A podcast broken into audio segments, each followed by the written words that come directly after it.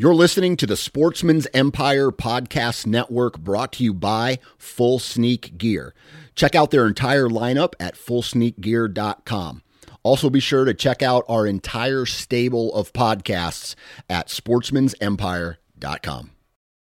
New from Moultrie Mobile, the Feed Hub offers first of its kind cellular connection and control for nearly any spin cast feeder on the market. When used with the Moultrie Mobile app, you can monitor feed and battery levels, run feeders on demand, receive alerts when feeders are clogged, and remotely adjust feeding times. The Feed Hub is ideal for anyone who maintains feeders.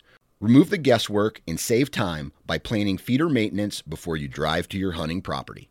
For more information, visit moultriemobile.com. You're listening to the Sportsman's Nation Podcast Network brought to you by HuntStand. HuntStand is the number one hunting app in the country, and at only $29.99, HuntStand offers a ton of functionality for hunters all over the country.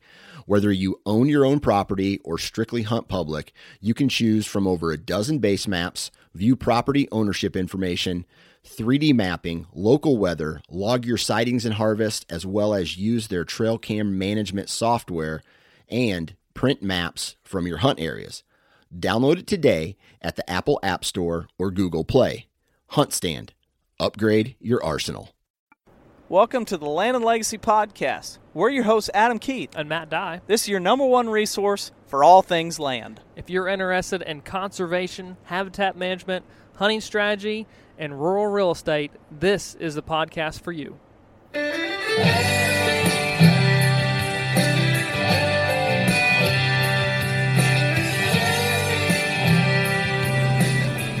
Hey guys, welcome back. Land and Legacy Podcast here. On a bright, hot, sunny Bright, hot, day sunny day here in uh, late August. Um, with rain in the forecast. So I know we've been complaining about um, hot, dry weather, but there is a little chance, a glimmer of some hope, a little reprieve in the intense heat around here. So yeah, We're hoping. you know, it's kind of one of those things. I've gotten asked quite a bit from some guys that are saying, "Hey, what's the? Uh, have you planted your food plots yet?" And I'm like, "No." yeah, and uh, uh, because timing's been off, but the other one being um, moisture. well lack of moisture. But Chad and I we we had a major failure several years ago when we planted food plots. It's happened a couple of times, but one year sticks out in particular. We planted food plots and we had two days really good rain, um, where it was like that's perfect. Seed germinated, blew up, and then it baked it yep. and we're like, this is not good. This is Mhm. not good. These little bitty young plants are poking out of ground, They send and it is all that energy from the seed itself, expose themselves to then build roots. But when they expose themselves to did get- baking it was like hot sun, almost a hundred degree heat Yeah. index, very similar it is now. And I'm like, Yep. I'm not, I'm not, I'm not doing it. I'm not doing it. I would do it, however, if I had really good like thatch that was breaking down. sure, Um, I would probably go ahead and plant. But right now, we're like, ah, just we'll just hold off. yeah. So, I I how are yours doing? You had you've caught a few more rains than we have down on the farm. a little bit more. Um, starting to see some rows pop, but there's still some areas that um, it, it it hasn't germinated well. But I have a decent enough thatch to keep ground level shaded. Um, it's coming along. If we get rain this afternoon and tonight, I think will be great for at least another week. If we don't get it, I don't have very high hopes. Yeah, but we're I was forced in a well, was- situation without was- the tractor being present.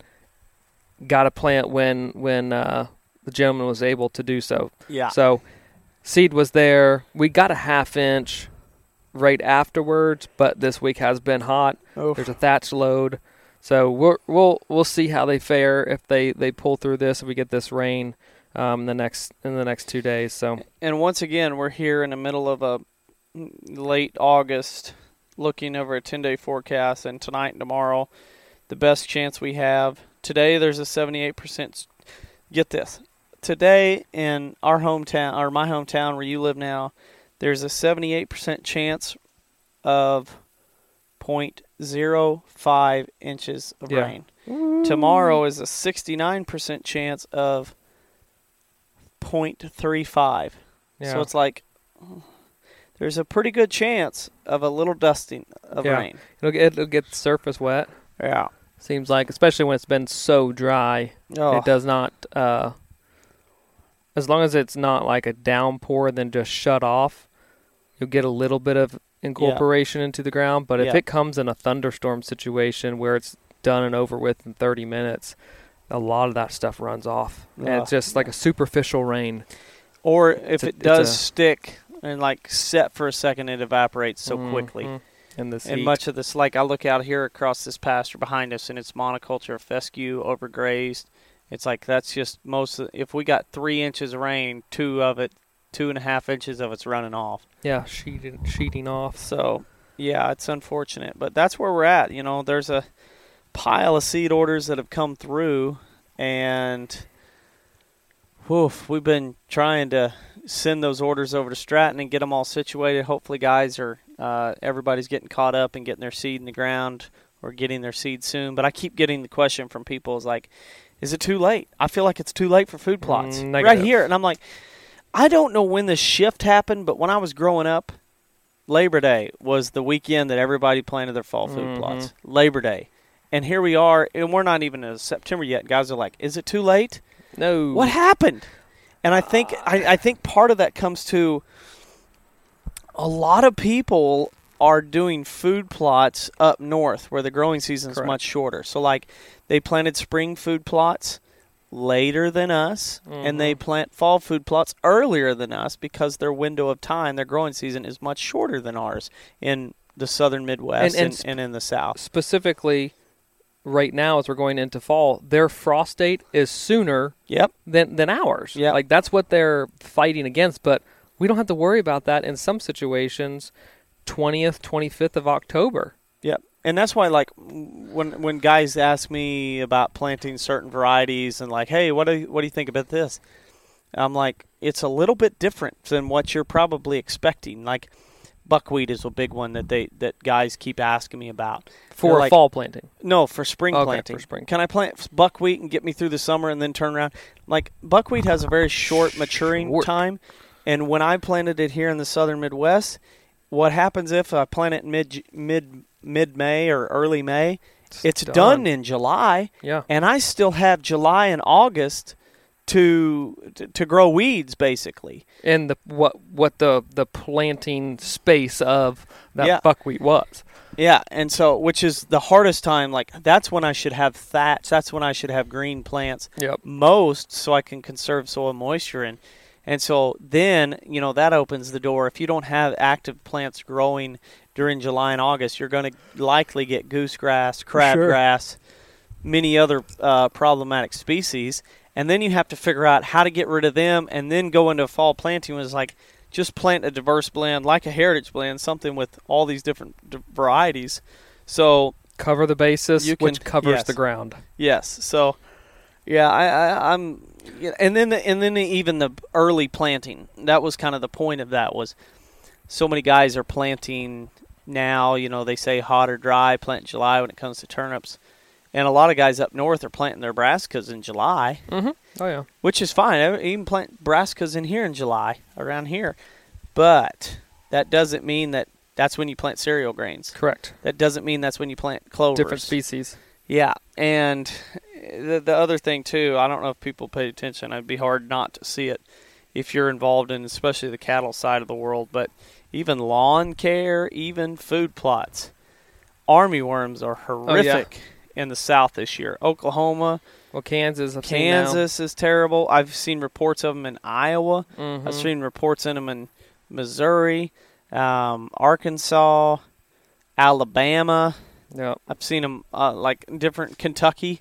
Um, I've seen them all over, and not just like, oh yeah, they're eating up my food plots. Like they're eating pastures, lawns, eating everything. Right. And that's the other gamble you face when you plant early. Is if you have a big, beautiful, lush food plot, and along I, comes I had a picture sent to me two days ago, and and everyone knows what take army worms out of the occasion or out of the situation. there's still insects, there's still aphids, there's still so many different types of insects that are out there that they consume leaves. And no matter what you do, if you're planting and you have an emerging fall food plot during late summer stress and it's hot and it's dry, but there's fresh new vegetation, guess what? That's the ice cream. Even insects are going to be going to that outside of bad armyworm years. So you need to be expecting that type of. Eh, you, you, you should see some insect damage a little bit, or you should expect it Yeah. this time of year. It's going to happen. from a native species like that. Yeah. Yeah. Yeah.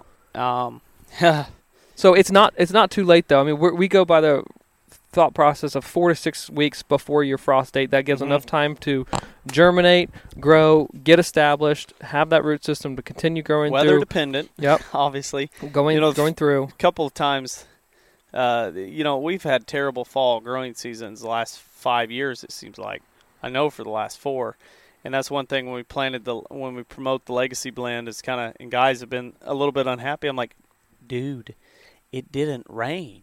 It doesn't matter how good the Doesn't- seed it doesn't is. matter what what the seed is. I don't care if you got uh, what is that the the, the the the miracle bean. I don't care if you got Jim's miracle beans.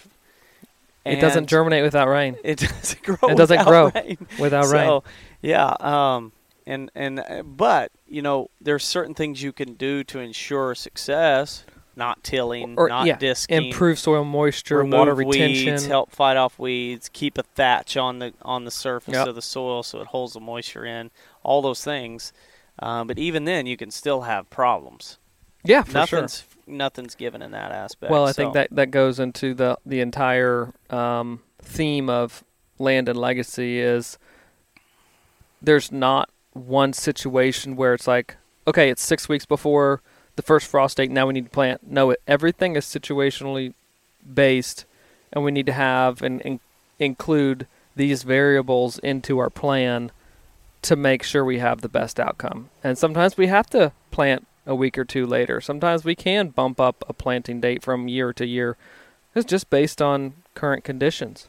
Mhm. Field, rain, all all these all these things work in to, to make the best suggestions. Yeah. Uh, one thing before we get jump in, I know we've been trying to keep everybody in the loop. One thing we struggle with, you know, that we're, we're somewhere in 350 podcasts. We've done a pile of them, and one thing that kind of we we're so busy sometimes we forget to really tell people about what's going on as far as trips we've been on and where we've been in the world because consulting is that felt like some raindrops right there. Consulting is really the bread and butter of our of our uh, business. Yep. And uh, I wanted to share a little bit of a story here um, for people because I posted about it and I had several guys message me and text me and ask questions. But you know, in all of our travels, we've been in 30 states now and all. Uh, pretty much everywhere in between from New York to Texas and Minnesota, North Dakota now to Yep. Florida. Um, the one thing that uh, is fun is meeting the people, but seeing some of the weird things that they've done to their Yeah. farms. And I was recently um, on a property in Kansas that had something unlike anything I've ever experienced. Um, and so uh, I told people I'd talk about it on the podcast. So I went to a redneck water park, and Matt, uh, you know, so people know Well- when inquiries come through the Yep. website, you get a hold of Matt. When they come through social media, you get a hold of me. And what's kind of the best way we've figured out just to tackle all the messages and emails and things that come in. And um, Matt said he booked this one and to bring swimming trunks because there was a redneck water park. I had no idea what we were getting into. I did. I wasn't given much detail. I just heard redneck water park. That sounds like fun. Yeah. You might want to be prepared. And Well- and it's August too, so it's going to be hot. Yeah, I knew it was going to be hot, but at the same time, I'm like, you know, when you hear the word redneck, you kind of have an assumption of like okay, safety. How safety. much? definitely not OSHA comes. OSHA does not come to mind. Yeah. And then water park was like, I'm picturing America's Funniest Home Videos Oh yeah. with a tr- with a track hoe like Oh, spinning yeah, around yeah. with the guy holding onto a rope swing and him slowing down and then cramming his skull into To the, the side of the boom. No thanks. I was like, eh, I'm not sure if I even can I do the the little trick. Oops, forgot my swimming trunks. um, but I didn't. I took them anyway, and I'm like, we'll just see what we're getting into. And I can't even. I, I was not even prepared for what I saw. So for some of the listeners, this was a property that had strip mines on it. They were mining Mhm. gravel. So um, it's pretty common in Kansas. in places, yeah, where you can find find that. But um, they were mining gravel, and he had, I forget, like four to six different Pools. pools Yeah. um, around, and this one pool, the big one, he had set up all kinds of different activities to enjoy Right. um, for family and friends, and and so he had over the course of a couple of years built um, these massive slip and slides. So one of them was like 500 foot, Goodness. and you just sh- and it's dual, so like two Two people. two lanes. You can go down, yeah. race. And then from that one, you would swim around the point peninsula or walk all the way back. Um, so a multiple acre Yeah, lake go. here, pond, whatever you call it. Um, and then there was another one that had a slip and slide with a ramp at the end. That was probably I don't know 300 foot, something like that. Right. That you would go down and at this ramp, I don't know, you're probably 10 foot off the surface of the water when you hit the ramp, and you're going down this long It hill. Launches you. Uh, dude, uh, there was times where, like, when the first time I went down it, now you go down on a boogie board, you Right. pitch the boogie board off to the side, so you don't land on it and Yeah. crush it. But like, pitch it off to the or the crush side, yourself. and then I'm like, okay, throw it to the side, and then get your arms up and dive in. No Yeah. problem. That sounds I easy. could do that. Uh-uh. When when But I do your feet want to keep coming No, over no, top no. of you? like, okay, I go off of it, and you're uh, you feel like you shot out of a, a can- cannon. Yeah. Yeah. like throw the boogie board off and by the time i throw the boogie board off. Kind of wave the arms once or Uh-huh. twice to get myself balanced Balance. back out and stick my arms up to dive i didn't even have enough time to get my arms like locked in so i would hit and it would like rip my arms down Dang. and it's like oh my i might have tore a rotator cuff doing that but that was a lot of fun I gotta and do it's it just three grown men doing this so it's like yeah. the the wives aren't there to say are you sure this is a bad Right, idea right. so you got that one. Then there's another one that's about the same, maybe a little shorter, that launches you out, and it, it this actual slip and slide hit the surface, the edge of the water, and whenever Oh, you like hit, you you, would like skip out like a flat rock out across the out across the lake. That's cool. So there was that one. Then there was another one that had a that he had built this like A-frame telephone pole that went almost I don't know, not straight down, but felt pretty darn close. Mhm. This is the one I shared the video of on social media. Drop down. It's I don't Yeah. know, 200 foot, and then at the end of it, it's another ramp that's more steep than the other one I told you about. Yeah. At the top of it is 16 foot from the waters. So, so you go through. I don't know how far, uh, over 20 foot in the air, and you either have to in those few seconds that you're waving your arms and kicking your legs, you have to decide: Am I going feet first or diving? Yeah, for sure. And if you made the wrong mistake, it was a humongous then belly you're caught somewhere in between, and it's not gonna feel good. and one of the guys with us did a backbuster on oh, it. Um, it was just like, whoa. It had a and over one of the canals, like a You- rope. you realize rope how much- drawbridge. surface tension there is in water. Oh yeah, at that Yeah. point. yeah. And so then there was a drawbridge, I think, like a rope Mhm. bridge that you walk across, and um, there was also uh, a high dive that was like 30 foot that Dang. had rope swings off of it. How deep was it? Did they estimate? I, f- I forget what he said. Uh, Twelve or twenty foot, somewhere in the deepest Mhm. spot. You never. He said only one guy's ever touched the bottom, Oh wow. um, like going off the jumps Yeah. and stuff. But um, the other thing too that was interesting, he had these other slides that were like the plastic culvert pipes Yeah, yeah. that you would go down, and they were kind of like had some loops in them, and they would jump out. It was the most insane thing. the wor- the other part too is I forget what he. I wanted to say he called it a Russian swing. It was like a circus act swing Yeah. where it's one of those where you can go all the way around the bar. Oh like, two yeah, people. yeah, yeah, yeah, yeah. He had one of those. He's like, "You got to try this. I can get you launched way out there." And I was very hesitant because I'm like, you know, I there was a time in my life I was very coordinated, but yeah, it is those, not those now. years have kind of passed know, a little bit. Kids and not I can- playing sports. My coordination now revolves around driving fence posts in the ground. That's as much as I go. It Yeah. doesn't involve a bat and a ball or a golf ball and golf Yes, club. exactly. It's not like I could run out and jump over a fence like a hurdle, no Yep, no, problem. like that there'd be issues. anymore.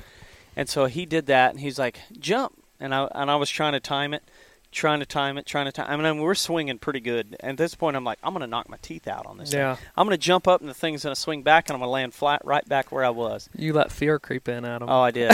and about the time I pushed off was about the time we hit the peak, and it was going back the other way. Oh. So I went, went almost straight down into the Oh, water. that's funny. Managed to sneak a dive in, but I was like, that's good. I'm done Yeah. with that. Had a springboard diving board. Mhm. It was like six foot up there. It was insane. The That's worst, the the worst thing that, that I mean, I say this that people would probably love this, but the worst thing for me that I did not do is the one thing I didn't do was a um, one of those slingshots. He had major bungee cords tied up.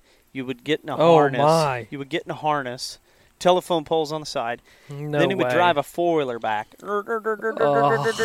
and then launch you, and you just go choo choo choo choo choo back and forth on the slingshot. Oh, it him- wouldn't release you. He didn't release you. No, No, no, no, no, no, no. I would consider the release game, but I'm not getting whiplash in that No. Joker. no. That sounds like death's saddle right there. That's what I was thinking. I'm like, I could just see the news report: redneck water park. Man dies being Fatal. launched. Yeah, shooting towards the lake and overshot it and landed on his head on bank. yeah. No. Yeah. So it was, and you know, he's got all kinds of stuff. But to me, it was like one of those where it's like, you know, I'm sure there's old, old uh, abandoned mines and strip mines. I mean, we've worked properties that have that. yeah. It's just like Yep. there's all kinds of cool things you can do to attract the family to the property. And one thing he was talking about doing was if he knocked out a few little spots, a few little Mhm. runways, he could make a mile and a half circle through all the ponds. So basically, Oh, wow. you could get jet skis and go. Yeah, yeah, yeah. He hadn't done it yet. That's Didn't know if he was going to do it, but I- I was I- like, I- man, that that right there, that'd be hard. Like during the summer months, that would be pretty stinking fun to enjoy. I just got this message sent. Um, look at all that rain that just blew up. Oh yeah, Chad said it's supposed to be Look at raining that. at the farm right now. My grandparents, That's who quite a live, bit of I don't know, quite a bit of Eight red mi- mixed eight in there. miles south of the farm, had over an inch of rain just just today, which I'm like, well, I guess we should have planted, but if I'd have planted, it would have got a tenth of an inch and been done. Uh, and the and the so this is Jeff Jeff Willis. Oh, he He's- texted me yesterday He about says, it. "Be sure to make." He sent that and then says, "Be sure to make fun of Adam Foe." Quote Not waiting, yeah, but Yeah. th- with th- this stuff, this wasn't forecasted. no, Uh, Th- there was Mm. never been an inch that ever said that was going to happen today. yeah, That, that that's just luck of the draw at that point. yep. Um, but but anyhow, yeah, that's it's actually blowing up pretty good. So we're we're about to get hit there at the house, and it looks like it already got hit too. Cool. Um, but it but that sounds like a lot of fun. That was that was one of those ones. Um, I had stuff booked. I was like, oh, this this is going to be a pretty pretty enjoyable. And you had and it, it, you knew it was going to be hot as the Dickens out there Oh, in, in August and got- on the prairie and Oh. whatnot. So So many seed ticks. oh really? Eight thirty in the morning, loaded with seed ticks. and you got the whole day to wear them clothes and sweat in them, and yeah, Yeah. fun, fun, Yeah. fun, fun. It was one the, of those. the joys of August consulting. Oh. Um, yeah. However, we do want to we do want to bring some some knowledge truth bombs to to the podcast. Um, yeah, I think the title says it all. It does. And, and I, I think that if anyone who listens to the podcast long enough, they realize that conventional wisdom or the, the general flow, Yeah, we, we, we stop there and say, okay, and just ask the questions why? Why, why, why is it like that? Um, and, and, and I think it is sometimes we do try and reinvent the wheel, but because the wheel isn't perfected. And um, we found this to be true in the whole situation of hunting and hunting deer efficiently and effectively. And I, I want I want that to be like the understanding of where this is coming from because there's a lot of people who um, spend a lot of time in the woods, way more than Adam and I do, hunting every single fall, um, and are very successful. However, everyone's time is Depends on your limited. level of success, or what your definition of success. Too. Sure, Yeah. but but but there's a lot of people, And I don't who- mean that from a hunting standpoint. Like, I, Uh, I, I'll, yeah. I'll talk about that in a second too. But But but the the let's just define the conventional wisdom is the phrase generally is said. What is this, Jeff? yeah, you don't. Yeah, you can just see the comment. Little back and forth. tattletale, yeah. yeah, that's a tattletale. Uh, yeah, yeah. So he um. Okay, so the, so the conventional wisdom here is, is you can't kill deer on the couch. Yep, yep, yep. and and we're simply saying you can kill deer on the couch. Obviously, that's a figure of speech. We don't Yeah. literally mean that. Um, although it's probably it's probably been done before. some guys have done it, some yeah. guys guarantee have done it. However, um, what we're saying is it's not necessarily about the quantity of time, the number of hunts, the number of hours you're in the tree stand. It's more about the quality of the sits that you have That's right. and and knowing when to not hunt opposed to knowing when to hunt. Everyone knows if if you're if you're a seasoned hunter or you're beginning to hunt, you know the days in the field that just conditions line up and it's like, wow, this is going to be a good day. This is going to be good movement. Everyone can identify those 10 to 15 degree temperature changes, high pressure situations, the movements of fronts back and forth. When there's changes in in the in the weather, that means generally speaking deer are going to move in relation to that. We can all see that. So the days that that are good to hunt are pretty apparent. I don't think they're questioned questioned often. Yep. Um, I, I think what what happens though is we as outdoorsmen who enjoy time in the field just think I'm going to be successful if I'm there or I'm going to have that opportunity. And that's not that's not the the case. I think that many times if you're not if you're if you're hunting deer too often, you're putting too much pressure in situations. And then if you're not having that success or those observations because you're you're hunting stands that are let's say inferior to your best spots, Yep. you get frustrated and then therefore you say well i know where i need to be because what you've done is you've eliminated where the deer aren't and then Yep. and then it forces you to say well now since i know deer aren't there and i've put pressure on those now i have to go to my best spots and you're probably doing that when those best spots aren't heating up because You're you've hunted it too much When the buck, let's just say that, you know, I see this a lot where you get the trail cam pictures of the buck on these three cameras. You you try to identify bedding from those cameras and say, okay, Yeah. he's coming this way, he's going that way in the mornings. Okay, he's probably bedded over in this region. I have a few stands in that Mhm. pocket of timber. Okay, I'm not seeing deer on my other cameras as frequently, and they're only does occasionally. I'm trying to kill a buck. Let's go in after him. mm-hmm. And he's nocturnal anyway. yeah The chances of you seeing him during daylight are very low, but yet you go in there and make that disturbance to where you can forget about seeing him. You push him to other regions of his home range. You make him nocturnal. You bump him over to the neighbor. Yep. Overall you just lower the overall productiveness of your farm because you got excited because you had a good buck on camera when you could have just let him be wait until he is moving during daylight. You do catch a cold front and then you can go in and have a better chance at him. I'm hugely guilty of this. I did this oh so there much as a young kid for sure. Running sure. cameras and be like, okay, you know, we hunted hard on a buck we called Doc back in 2015. Mhm. And I mean, we hunted the same stand several sets in a row. yeah There was a reason for that. We had an Right. encounter, we saw the bucks he was hanging with, like we were on that deer. right But if you remember what happened later in the fall, it wasn't until late gun season when he finally showed back up on the very northern side of the farm mm-hmm.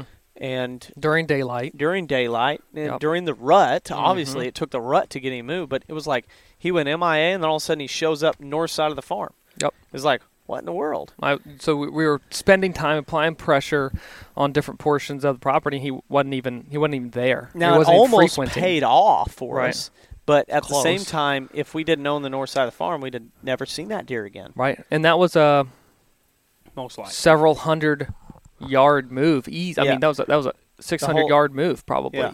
And, and and for a lot of properties, that can be the difference between on you or off you. Yep. Um, and, and so there's times to strike. Uh, there's times where certain properties or certain stands are gonna be the best. Yeah. It's it's just whether it's topography, um, whether it's the, the the habitat features, the vegetation features there, um, whether it is the fact that it's just a funnel or travel corridor. They hunt different or better at different times of the year, and we have to understand that. Um, and, and a lot of this podcast kind of stems from a, a recent visit we talked about last week. We're in the Northeast, uh, and and specifically, this was a 40 acre parcel. I had this discussion with the landowner because he noticed that one stand in particular that was identified and it kind of just jumped out on a map after we toured most of the property uh, that I was excited about. It's a 40 acre parcel. And I kept referencing like this one stand. It's like, okay, yeah, you could hunt here, but at the right time of the year, the same deer that shows up here, he's coming through this other stand, stand A. Yeah. You can hunt and have B, C, D, E, F, G, so on, so on. I said, but honestly, don't go in there to stand A because that's your primo, your top spot, whatever. Don't do that until Yep. it's game on because everything you you've got 40 acres here. All the deer that uh, that are moving through this property at some point or another. It's set up so good, the access was so fine that it was just going to happen there. They were going to move through there at some point. So if you have, let's say you have four different deer that you're targeting on the property or you know in the area, when they're moving through, it was going to be there consistently. It just it just was so like it just I no other way to describe it. It's like it's not about it's it's a balance between I like being in the field, I like taking time and just honestly being in creation. We can't get away from that. Yeah. But don't get out of the gate sprinting and put pressure on those best spots as season's opening up if if the if that's not the best time to hunt that place. Yeah. I feel like there's two. There's really two groups of people. There's the guys who hunt really hard and get to hunt really hard, and then there's the groups of guys who wish they got to hunt really hard, and they go into the season like, "Oh, I haven't even hunted yet. I probably won't hunt till late October. And in my opinion, those guys probably have the freshest, easiest to hunt property because if they set it up Sure. correctly, just like us, like we've hunt very little early season, Or sparing very sparing. and and then all of a sudden, October hits and deer are still moving. Deer are still great because we haven't put much pressure on the place. Yep. And that's where I feel like the guys who sit there, especially the dads, the business owners, are like, "Oh, I just don't know about you know. I, I've got work going on. I've got kids, whatever going on. I've kids got soccer, football. yeah, I, I've got something going on that I can't that doesn't allow me to go out September 15th or September 16th and September 19th Yep. and September 22nd, September 28th where you don't get that and you go out and you're like, "Oh, I haven't even hunted yet. I don't really know what the deer are doing." Well, if you've cut in the bedding and you got food plots, we have a pretty good idea what the deer are doing. it's not rocket science at that point. It's Yeah. predictable based on again Yep. the a combination of topography and what vegetation plant communities are there. We can we can make a really good educated guess on where we should hunt in those situations. But if you throw high pressure hunting pressure into that equation, well it muddies the water of that what what could be clearly defined movement based on the habitat and based on topography. It changes that game when you throw pressure into that mix, and, and it's a variable that that honestly isn't necessary because there are portions of most properties where it is. I, I think everyone could could identify. Let's just say you have ten stands. Someone could say, "Well, those are my three favorite." Right? Oh, I, I, I'm that way. Like I don't remember. Uh, we've got half a dozen or a dozen to twenty stands. Let's just say. Right. I got five that I really like. The rest of them are kind of like, eh, we got a chance. But but let's be really honest. Last year, how many different stands did you hunt because time is, is limited? You had 20 options every single time you yeah, went to, to the four. field. Right, you hunted four of them. Yeah. How frequent though is is that in a conversation, um, working with landowners in the field? Okay, how often do you hunt this? I haven't hunted that in years. I haven't Yeah. hunted that one in years. And you know what those stands are? Death traps. yeah, they are because you haven't and when's been. the last time you no checked the attention. straps on that one? Uh huh. Yeah. No, and and no shooting lanes trim, no nothing. Yeah. So so in by default, we all know where some of the best stands are, and this is taking the the information of we all have the best I'd be glad if it rained at this point. It Yeah, is it's- hot. it's hot out sticky here. out here. You got shorts on. I got pants from Oh, church, yeah, and and the sun is just baking me. but we all know that okay, we can identify top good quality stands, but still you need to stay out until the right time frame. Yeah. even with those conversations that everyone knows, don't just default go to your best stand because you've had the best. It's probably a reason in a timing situation that deer frequented that area Yeah. then the Yeah. most. It's not necessarily equivalent throughout the entire season. So know your times and when to strike, and think quality over quantity when it comes to setting up a property and having those tree stands out there Yeah. you're going to be way more further down the road in a success standpoint by keeping things fresh, undisturbed. And to me, I think early season, unless you know of a deer's pattern, you've made the observations. For a lot of guys, they don't have the ability to go and sit on their fields or sit around food plots, sit on observation stands Right. pre-season. Yeah. So then when season opens up, they can just jump in. Right. It's like now that season's open, now let me observe my way in. Yes. And so when you observe your way in, you set out back away from all the bottlenecks and you try to look in and you really try to just almost do it without ever disturbing anything. And so early season to me is that like let's try to observe our way in. Let's Yep. try to take it tiptoe our way into the property. So by the time October 15th hits, deer of shed velvet, they've started really kind of falling into their fall winter home ranges, Yeah. and we have the better idea of where to hunt and how to get there rather than just jumping right into the deep end right out of the gate. Right. uh, Well, it honestly kind of reminds me. Last year was the first year on uh, a lease. I Yeah. had Seth's information um, that he had hunted, but it wasn't a property that he hunted and frequented a lot until until a certain time of the year Yeah. when the property just blew up. So my approach last year was, and it's a little bit limited access, but anyhow, started from kind of the north, and I made three moves inward to the property. Finally, first of November is when that last move happened, but it was a staggered. Okay, I can. I'm going to advance. Let's say 100 more yards. Here, Yeah. Here's another. Here's another 80 yards, and got me to be able to see. Okay, truthfully, I need to move one more time, 80 yards, and that's the point where it's going to happen at. And that's that's what did happen Yeah. everything that you know needed to see needed to be able to cover with a with a bow during archery and then with the gun could happen right there but it was not until the point of okay i feel like i've observed enough and confident enough that when these conditions arise during this time of the year i'll be in that tree but not until then You and I just aren't living right, my friend.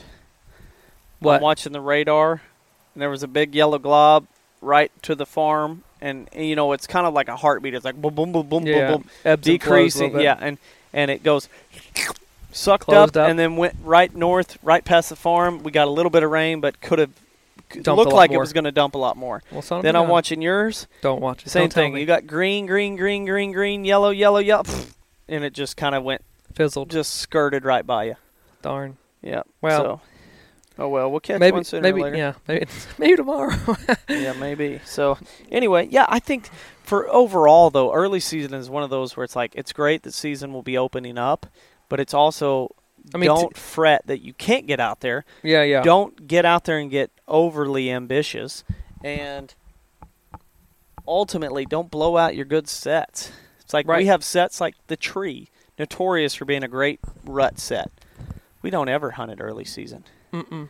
So, uh, and anyway. and that's an area this that we're logging wise it's not really happening logging wise Yeah. it probably would be a great option to even go to now but it's you're not going to do that Swirl, it'll yeah be a nightmare. not not not even going to do it it's not worth it so there's a lot of a lot of variables that go into these decisions conversations and whatnot but essentially don't be the guy who sprints out of the gate if you're looking for long-term success. I know some places don't open up till August 1, I mean, excuse me, October 1, um, and then they're done January 1, so your season's a little bit shorter compared to uh, early September, mid-January, late January finish, but there still is time. Quality versus quantity sits is how you get it done. All right, guys, appreciate you joining us this week. Um, what else was I going to say? I don't know. I was Oh. going to send a reminder of something, but I totally forgot what I was going to tell him to do. Oh, there's some more hunts coming on to the Mhm. YouTube channel in the coming weeks, yeah. um, the coming months, and, and some additional content. So hopefully this that fall we send out more and more videos on on our YouTube. So search Land and Legacy on YouTube. Uh, guys, appreciate it. We'll catch you next week. see ya.